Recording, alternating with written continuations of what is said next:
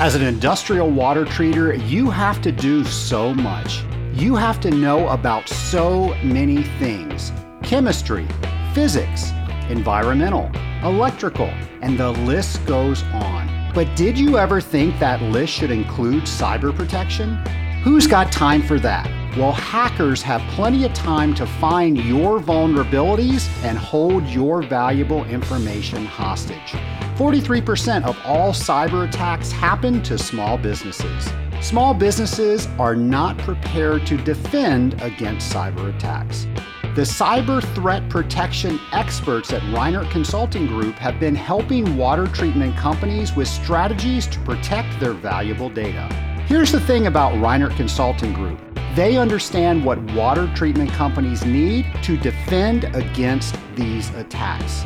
From training to software, Reinert Consulting Group is your one stop shop for protecting your valuable data. After all, where would you be without your data?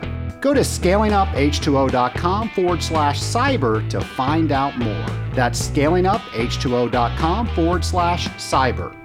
Don't wait before it's too late.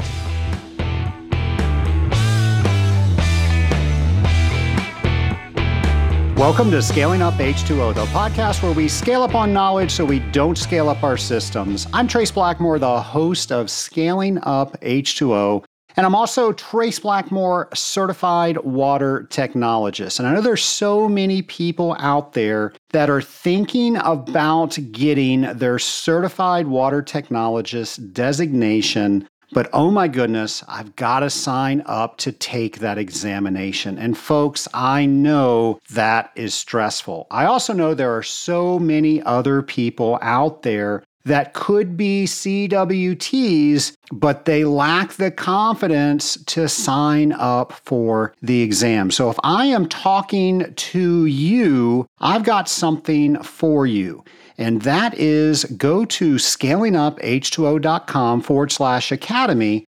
That once again, that's scalinguph2o.com forward slash academy. And you'll see that we are starting to put out some of the best water treatment training classes in the industry. I love water treatment training.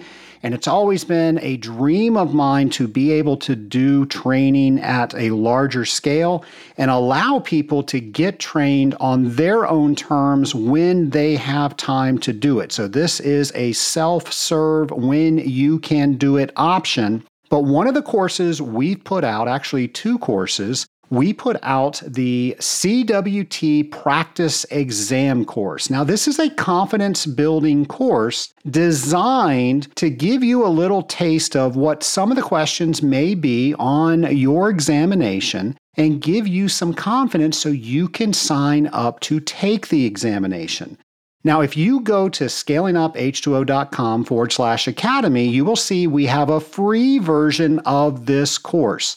Now, this free version is me going through the AWT's explanation of what you have to do to get a CWT. I just simply work straight through the handbook and they have 10 sample questions in the handbook, and I work through those 10 sample questions with you. So you get a kind of an example of what you're going to get for the paid course. Now, I would love it if you went ahead after that and signed up for the paid course. That is a 100 question examination that my staff wrote to help give you confidence around the CWT exam. It allows you to take the exam and then I work each question for you so you can see how I came up with the correct answer. I also give you tips and tricks on how to logic your way into better answer choices. And then I give you resources so you can learn more about the topics on the questions that you need some help with.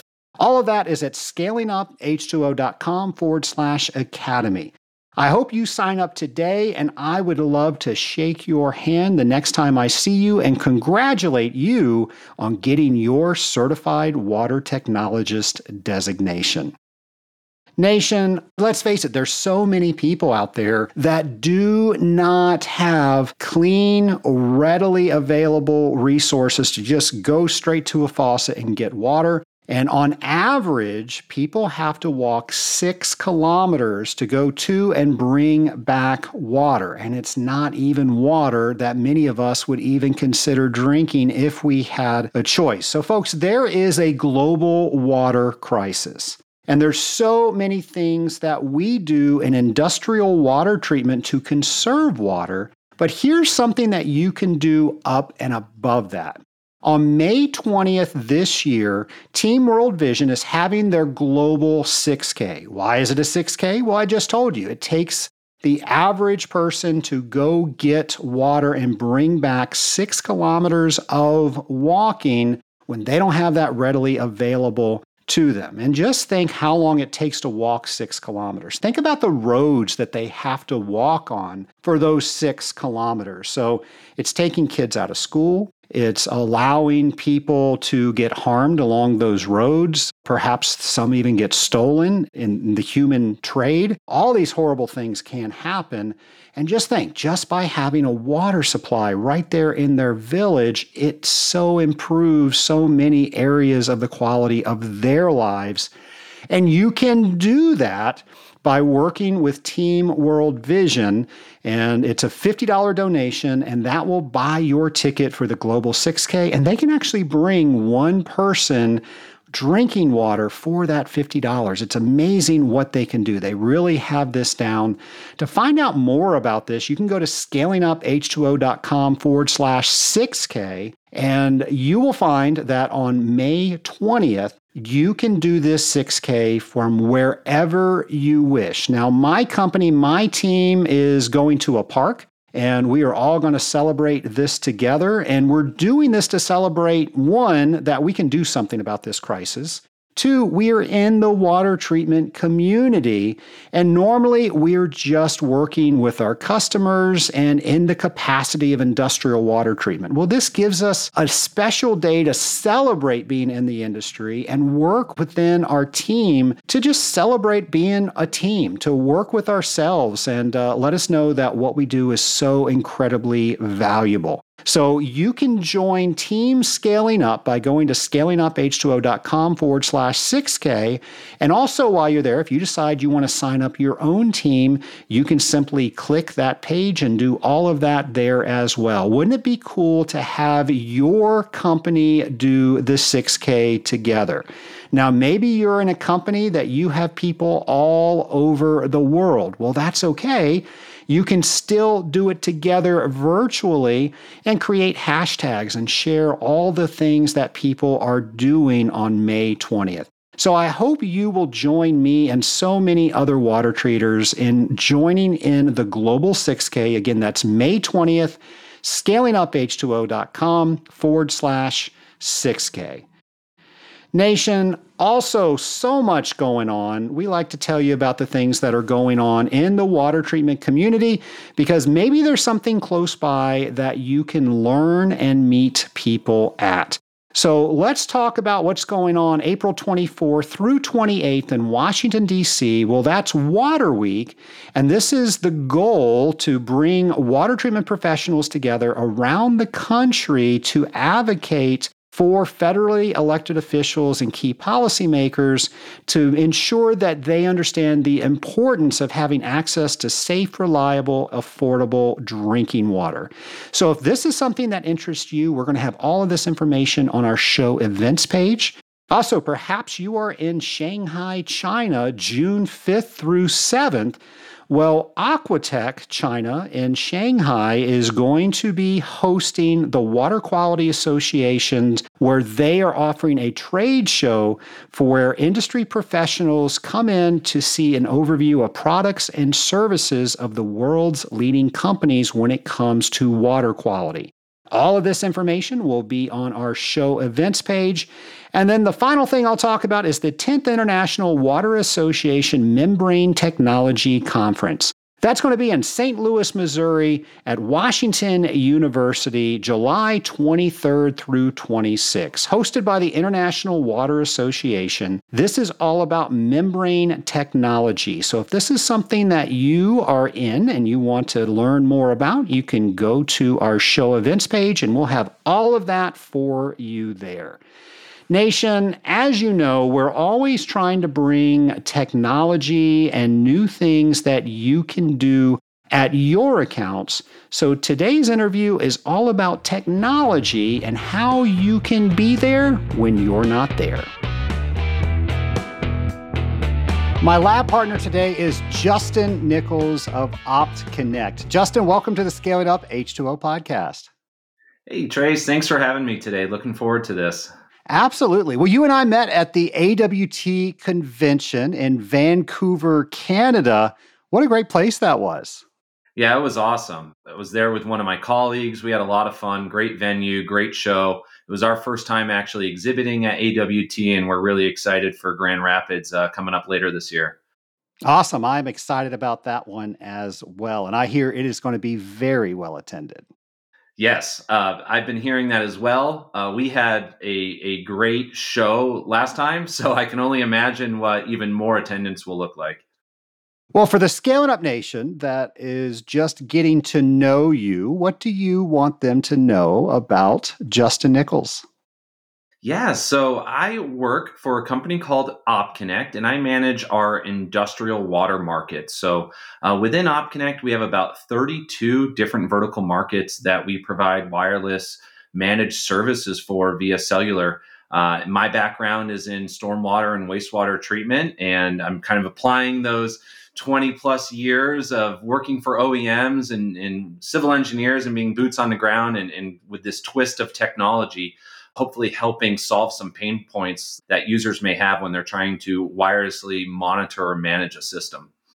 I will say, I truly believe that pretty much everybody is going to move to wirelessly managing their systems, to remotely managing their systems. I know a lot of companies, including ours, will not do water management plans unless we have remote monitoring on there because it takes so long between the time we get testing back and to the time we can actually do something about those test results. So I have no doubt that the entire nation is thinking, how do I get this done? How do I overcome all the objections? Because sooner or later, we're probably going to be on site less because we're going to be able to do so much more remotely.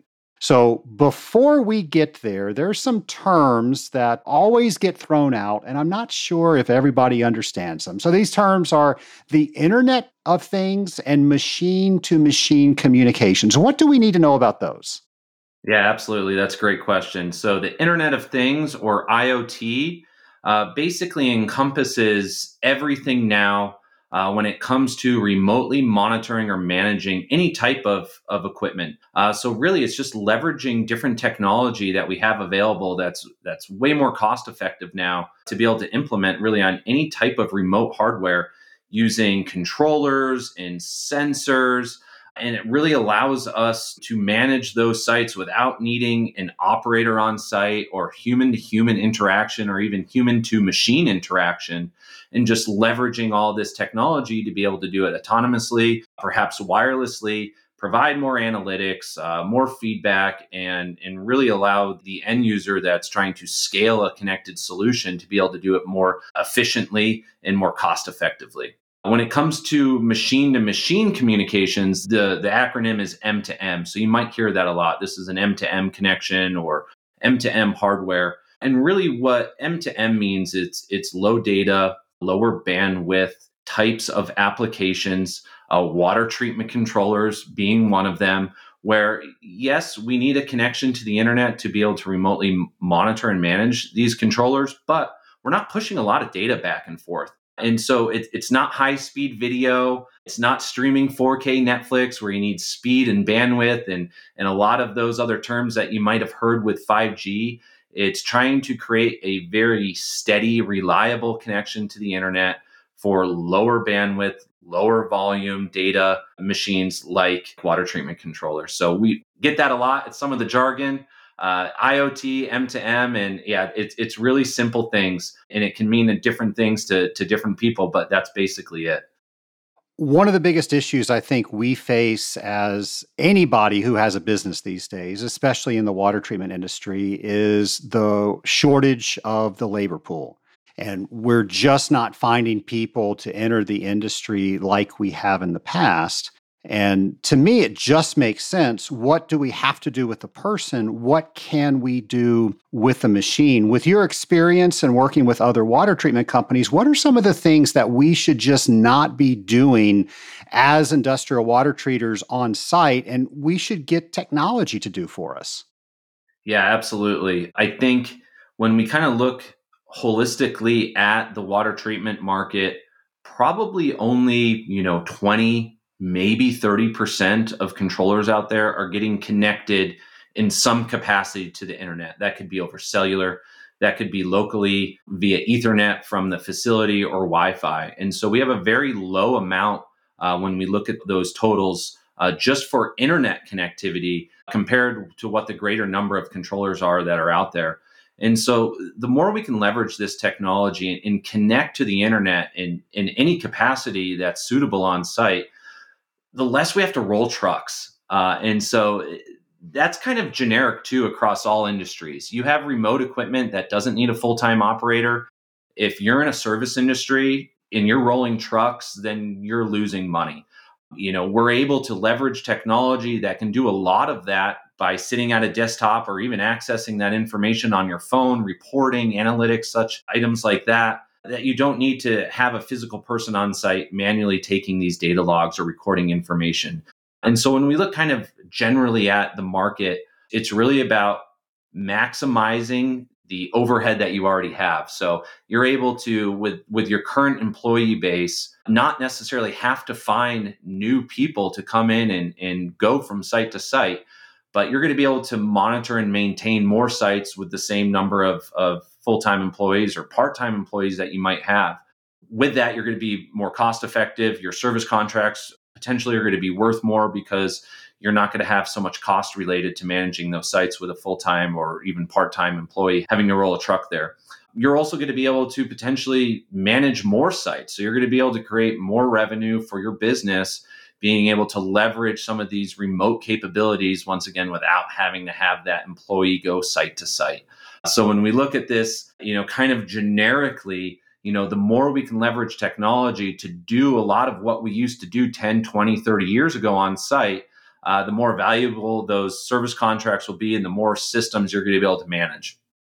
So it's not new for a controller to be able to hook into the internet, but what has always been an issue is now the communication you have to have with the customer. So, one, you either hook an Ethernet cable up to it, and now you've got to go through their network, and they're never happy about that. And now IT gets involved, and you've got to figure out all these security protocols. And uh, I believe that's actually how Target got hacked. It was an HVAC company, I think. Yep, through their HVAC system, they were able to access you know all the credit cards employee information. And so it's really just uh, identity theft that that's happening coming through a, a secondary system by piggybacking on their local network. So a lot of people are just saying no you cannot get on my local network. And now that means we can't monitor this device. And then others are saying okay well maybe we can have a cell phone plan for the controller. Let's talk about each one of those how should we be having this conversation with our customers to make sure they're getting one, the best information from us, and it allows us to get that information from the machine so we don't have to roll trucks, as you say? Yeah, exactly. And, and we're seeing this, you know, throughout all the different markets that we manage connections. We have about 500,000 connections that we manage uh, through Verizon and AT&T. And like I said before, about 32 markets that we're in right now. Some markets have adapted very quickly to this in, years ago, um, but we're seeing it, like you mentioned, with Target, uh, any of the big box chains now. They say, great, you can have a water treatment controller or any type of equipment on our site and remotely monitor it, but you're not using our network anymore. You have to bring your own network to the game. Uh, and, and I think we're seeing this starting to happen, maybe not as quickly as we've witnessed in other markets, but we're starting to see it in water treatment. And so, really, there's a couple of different ways to access the internet, as I mentioned before. It's either through local available network uh, on premise through Ethernet or through that location's Wi Fi, or to bring your own private connection via cellular. Uh, and so, when we started adopting, you know, internet and controllers, you know, years ago, this isn't something new like you had mentioned those types of networks were much more readily available. The idea of, well, the network's already there. I can hook up to Ethernet. I can hook up to Wi Fi. It's quote unquote free. We're not seeing that anymore. If a location was allowing you to do that, they're saying, "Hey, you've got to get off our network and you've got to figure this out." And so, cellular becomes, you know, the easiest, most reliable, cost-effective, and secure way of bringing that own private connection to a site that you don't own. But your equipment has to be there. You have to operate it, and you need to leverage those remote capabilities. With that, you're also talking about IT departments you mentioned that you know previously so let's say you have 100 sites that you manage and you're currently using either their ethernet or their wi-fi you've just inherited 100 IT departments with varying levels of capability and customer service. And so now they're in charge of your network that keeps your equipment online. Inevitably, there's going to be a problem. You're going to have to roll a truck to that site to try to fix it yourself or you're spending countless hours on the phone trying to work with their IT department, figuring out what the problem is and how to bring it back online. And so, as we move forward and when we dive deeper into the Internet of Things, it's just not the most economically cost effective or reliable way anymore to connect to the internet because you're having to rely on other people to manage your connection that you need to maintain your service contracts or, or maintain your equipment on site. So if we decide that we're going to move from connecting to the the local network that's there to a cellular device, does that mean a brand new controller? Is it just plug and play in what we already have? What equipment do we need? Yeah, typically it does not require a, a new controller. I say that with you know a grain of salt. It depends on how old that equipment is on site. Uh, but typically, you know, all of the major controller manufacturers now provide different ways for their end users to connect. And so they have the ability to either plug in Ethernet, use Wi Fi, or utilize a cellular uh, device. Most plug and play cellular routers they require an ethernet connection. So you're actually creating a hardwired connection via standard rj45 ethernet cable from the cellular router into the controller. Most of the controller manufacturers have that present already kind of as a base on their on their equipment some in other markets uh, it's an add-on module that you purchase uh, but it's available and it's easy to do. So typically as long as you have that ethernet based connection you're going to be able to plug in a third party cellular device and bring that own private secure connection to your sites.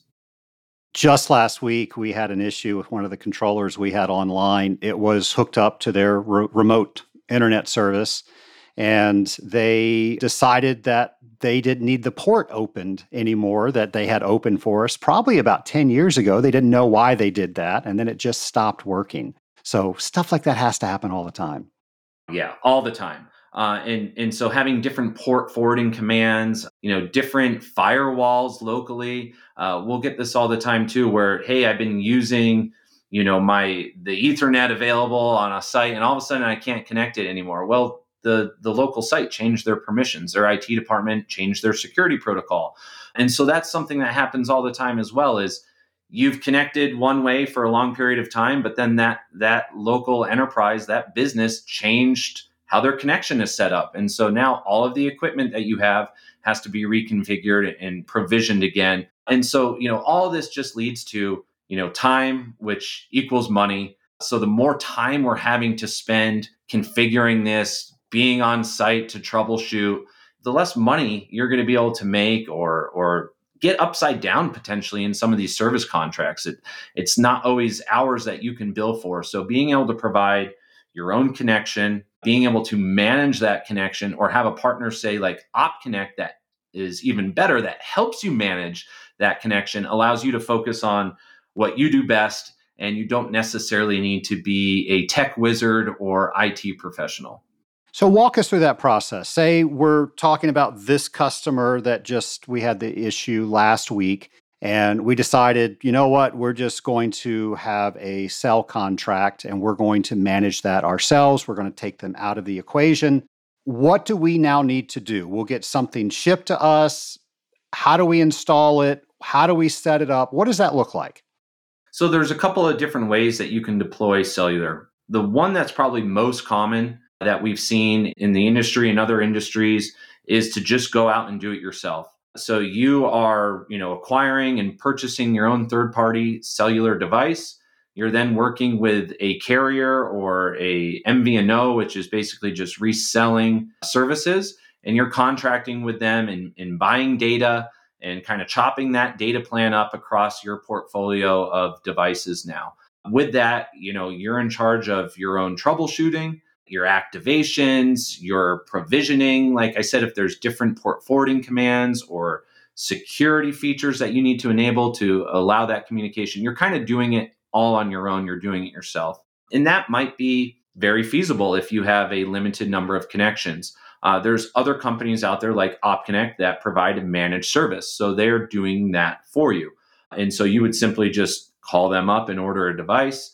They're going to have the hardware uh, they're going to activate it, they're going to provision it for you. If you're on site and you're having issues, they're going to have uh, tech support that you can then call in. So, once again, you, you don't have to become that local expert you know, hey, I've, I've moved away from the Ethernet that's available on site, but now I'm having to manage my own cellular solution and do it myself. And that can be that can be cumbersome, especially when we get into some of these larger organizations that have hundreds or thousands of sites that they manage it's taking you out of your your main role. You're a water treatment service provider or company. You're not necessarily a cellular internet provider. So possibly looking at a managed service company allows you to leverage, you know, professionals within that that company, leverage their knowledge, their expertise, and that allows you to do what you do best and focus on your your main business and not managing and maintaining a cellular network.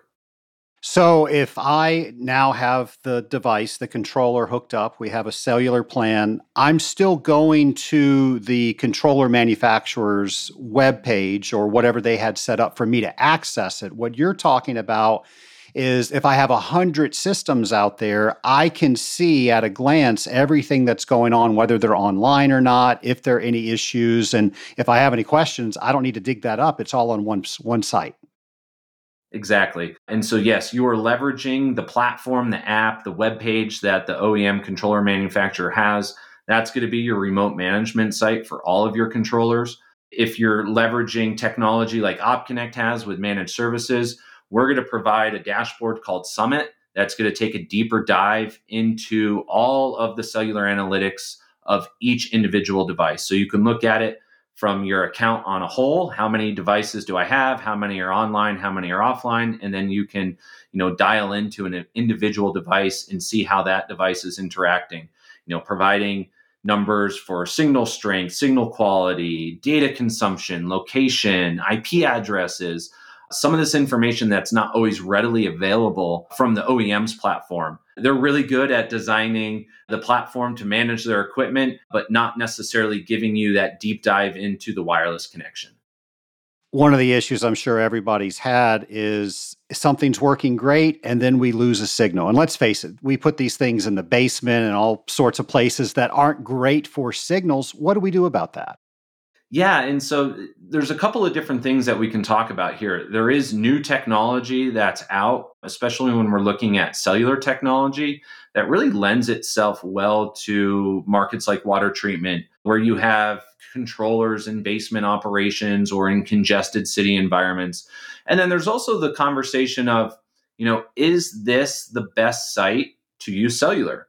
And obviously I work for a company that, you know, manages cellular connections and a lot of times that works but there's absolutely sites where you know cellular is not your best solution. And so while we've talked about possibly having you know moving away from ethernet it's not avoidable sometimes. Sometimes you're in super remote areas where you're 20 30 miles from a cell tower in the mountains etc and you just can't get a cell signal out there. And so you may be forced to leverage you know that local available ethernet or wi-fi on premise there was a site that we were working on in in irrigation, different market, but very similar into in terms of machine to machine communications, IoT, leveraging control panels for you know remote monitoring. We were working on the border station in San Diego and talk about just a ton of congestion with different wireless technology and being on the border of the USA and Mexico and trying to get cellular to work and, and we got it to work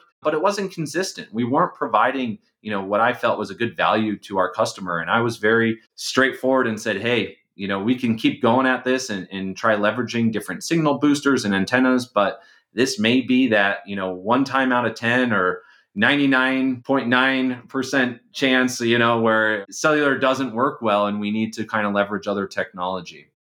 So you just mentioned signal boosting and antennas. So we've got that controller that's in the bottom of the building in the sub basement. There's no cell phone signal there. But if we can get it outside, we can get a cell signal. How do we do that since we obviously can't move the controller? Yeah. So one of the things that we typically like to do is move the cellular device with the antenna. So the longer the antenna lead is that connects to the cellular device, uh, you actually get a degradation in signal quality. There's very little to no degradation in signal quality or strength with a longer Ethernet cable. So if we have the ability to run 100, 200, 300 foot Ethernet cable, even, uh, we can move the device and the antenna to a location that maybe has a better signal strength. There's also new technology that we can leverage. And so something that you know the listeners out there may or may not be aware of is cat m1 technology or LTE-M. And so this is considered new 5G technology. What's really cool about it is it actually works on both 4G and 5G carriers and their antennas. And so basically, we're kind of future proof right now in terms of providing technology you know, if 4G sunsets like we just saw with 3G, which I'm sure a lot of people out there have had headaches with trying to get their 3G devices uh, to get back online with new equipment. We're kind of in this sweet spot of, okay, you know, if we get eight or 10 years, probably more out of 4G, we're going to get, you know, at least 15 years out of the current 5G infrastructure. And so deploying Cat M1 right now will probably outlive the controller that it's hooking up to. And so when the carriers came out with Cat M1 or LTE-M, they took a look at the Internet of Things and some of these machine to machine M to M communications and said, hey, not everything out there needs this super high speed, high bandwidth type of signal to communicate. Obviously, we have a lot of those now with security, video cameras, and, and streaming, but controllers and water and wastewater are low bandwidth they're low data. And so they recognized that and said, okay, let's create this new low bandwidth, lower frequency technology called CAT-M1, and let's move all of these machine communications down from this high bandwidth, high frequency, high speed that our cell phones and stuff are on and put it in this dedicated band. And so really what we're able to do is, is leverage lower frequency.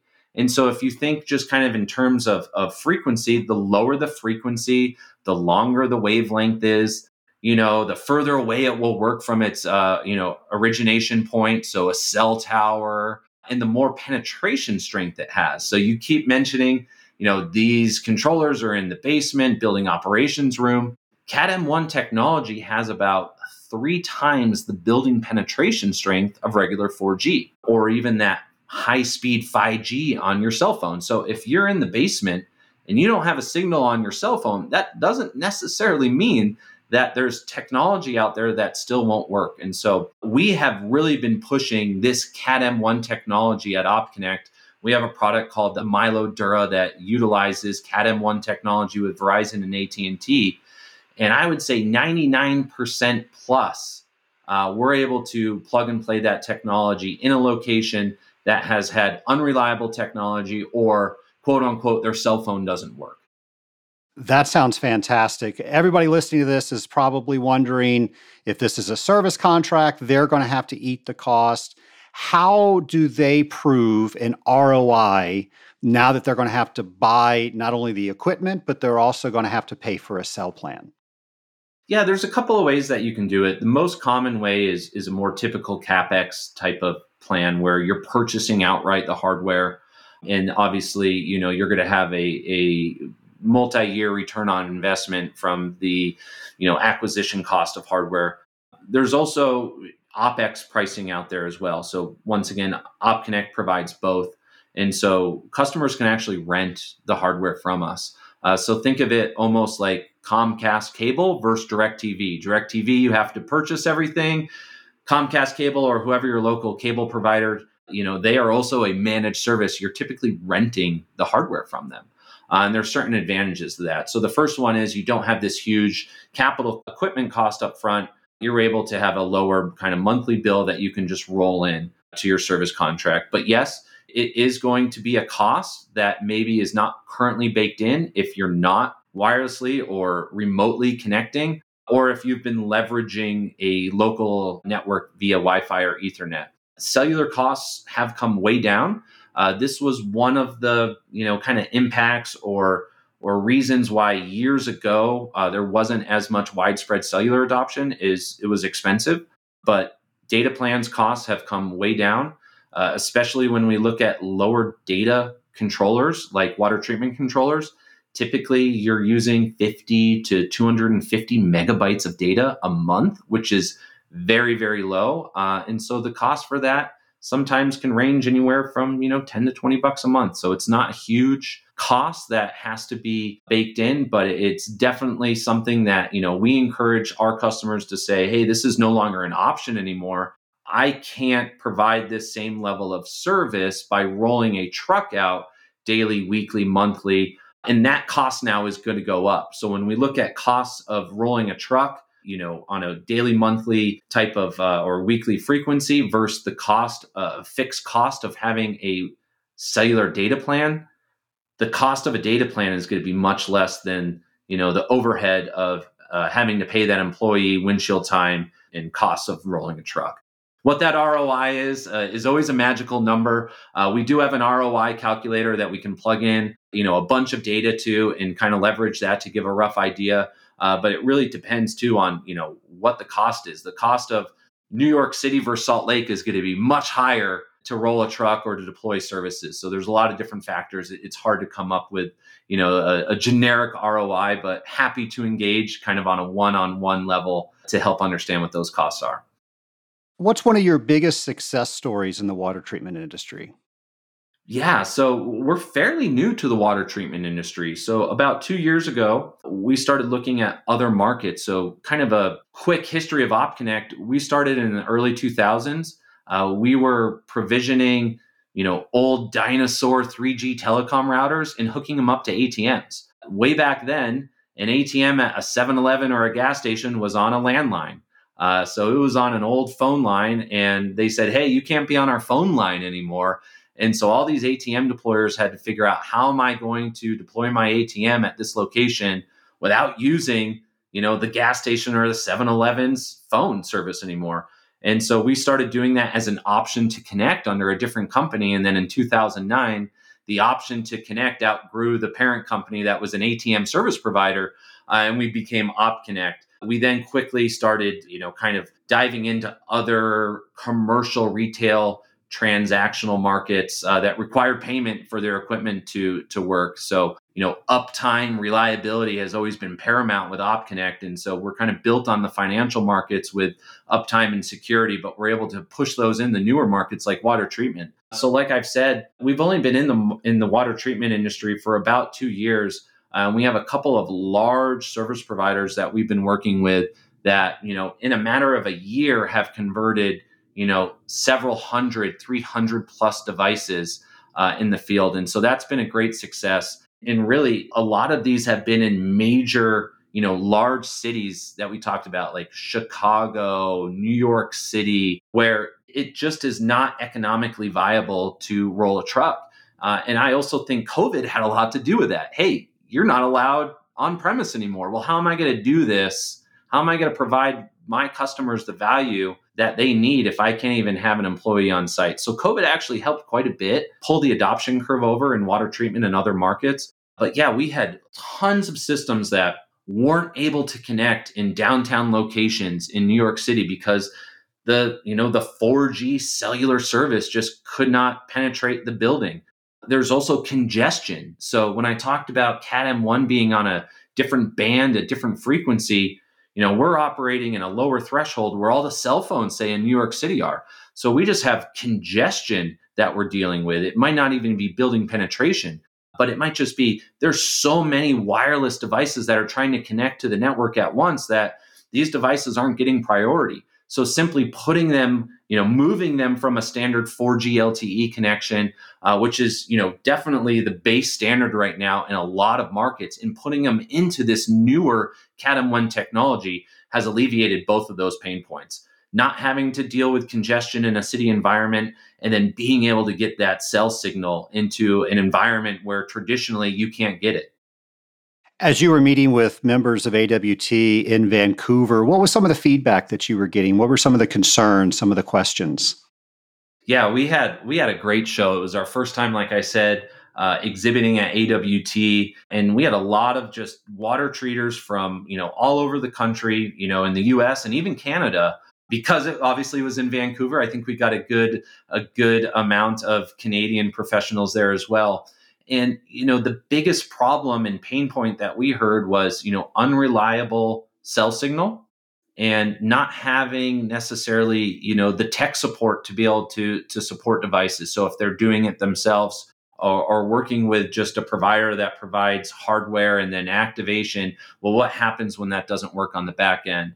And so, as I've kind of stated, you know, throughout our conversation today, we've done a lot with provisioning our technology and having that back end customer support to alleviate just a lot of the common pain points of single carrier connectivity. It's either Verizon or AT&T. You know, our devices are on both and they automatically switch carriers based on signal quality. So it's it's we're leveraging IoT. We're we're leveraging autonomous behavior of our devices on premise, so you don't have to do anything, or or you don't have to know which provider you need. You know, does a water treater have the tools to understand if they need Verizon or AT&T? Probably not. But really it's the customer service. If and when something fails, whether it's hardware or carrier related, is there, you know, a customer support agent, a tech support service that's going to be able to troubleshoot so you're not having to spend your time doing that. Uh, those were really two of the biggest pain points that we heard in really getting kicked off that local network. Hey, I just got kicked off. What do I do? You know, how do I do this? Uh, well, let us help you do that.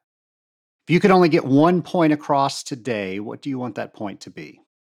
Yeah, so the one thing that I would want to get across is is just leveraging the internet, leveraging technology that's available, whether it's, you know, local with Ethernet or Wi-Fi or bringing your own private connection like cellular, leveraging the technology and bringing that adoption curve forward. And, you know, in other markets we see near 100% adoption of wireless or on-premise connectivity. Doesn't always have to be cellular, doesn't have to be Wi-Fi, but we've seen almost near uh, 100% adoption of service providers, OEMs, whoever is deploying the technology, having the monitoring capabilities, not having to roll trucks. So yeah, I can't I can't stress it enough for you know the AWT members out there or the water treaters in general to to look at technology and if you don't understand it, reach out to companies like OptConnect or other companies that this is all we do and you know let us partner with you on that so we can help provide the best technological solution for your controller and for your company and if someone does want to reach out to you how should they do that yeah, so uh, uh, happy to provide my contact information, but the, the easiest way is we have on our website, www.optconnect.com, there's a little orange box on the top right that says contact us. You can put in your information. Uh, there's a notes section where you can add a message. You can say, hey, you know, I heard you on the Scaling Up podcast or uh, met you at AWT or I have a water treatment controller. Uh, and then also on the bottom right, we have kind of a live chat.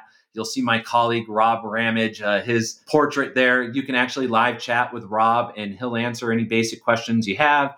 Or once again, say, hey, I heard you on the podcast. How do I, you know, learn more about this? And either, you know, our inside team or Rob will get me connected with you. Awesome. And we will put all that information on our show notes page to make that easy as well.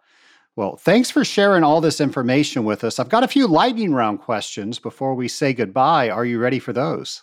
Yeah, let's do it.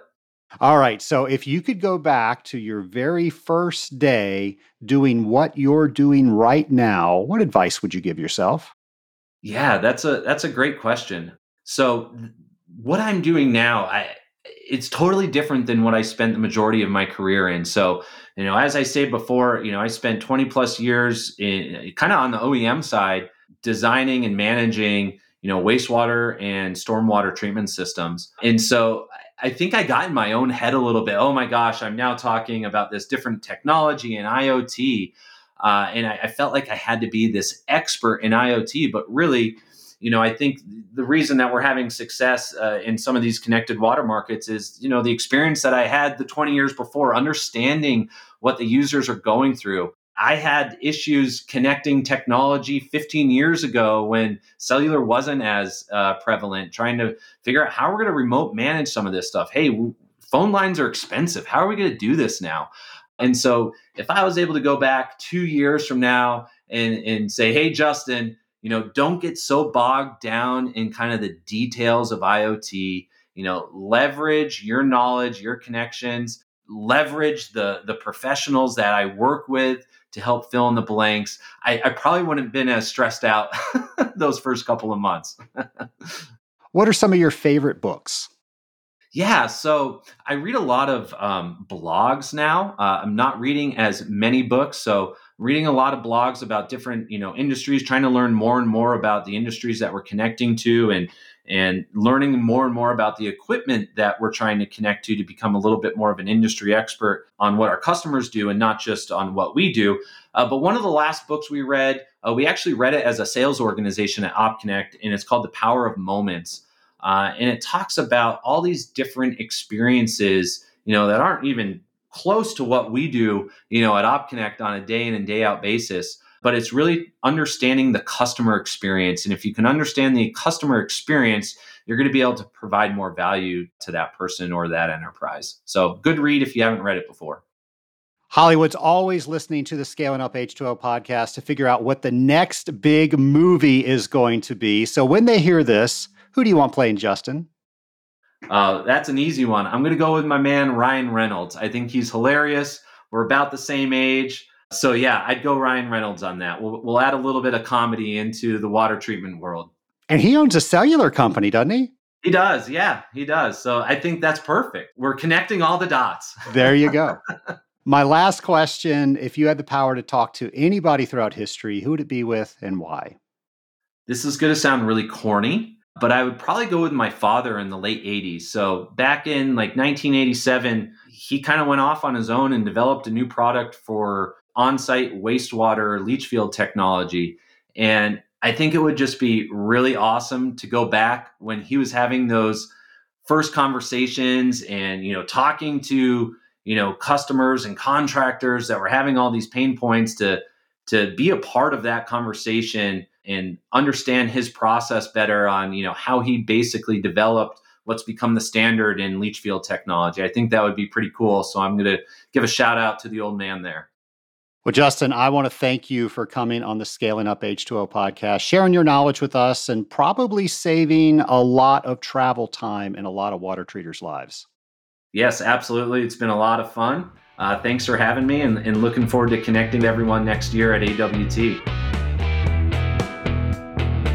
Justin, thank you for all of that information. Nation, let's face it, as we get more clients, as we get busier, and as technology becomes better, we are able to do so much more for our customers without actually being at our customers' locations.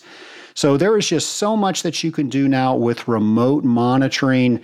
And there's so many tools out there that make that monitoring so much easier. So you can get more done and you're more prepared when you get on your customer site.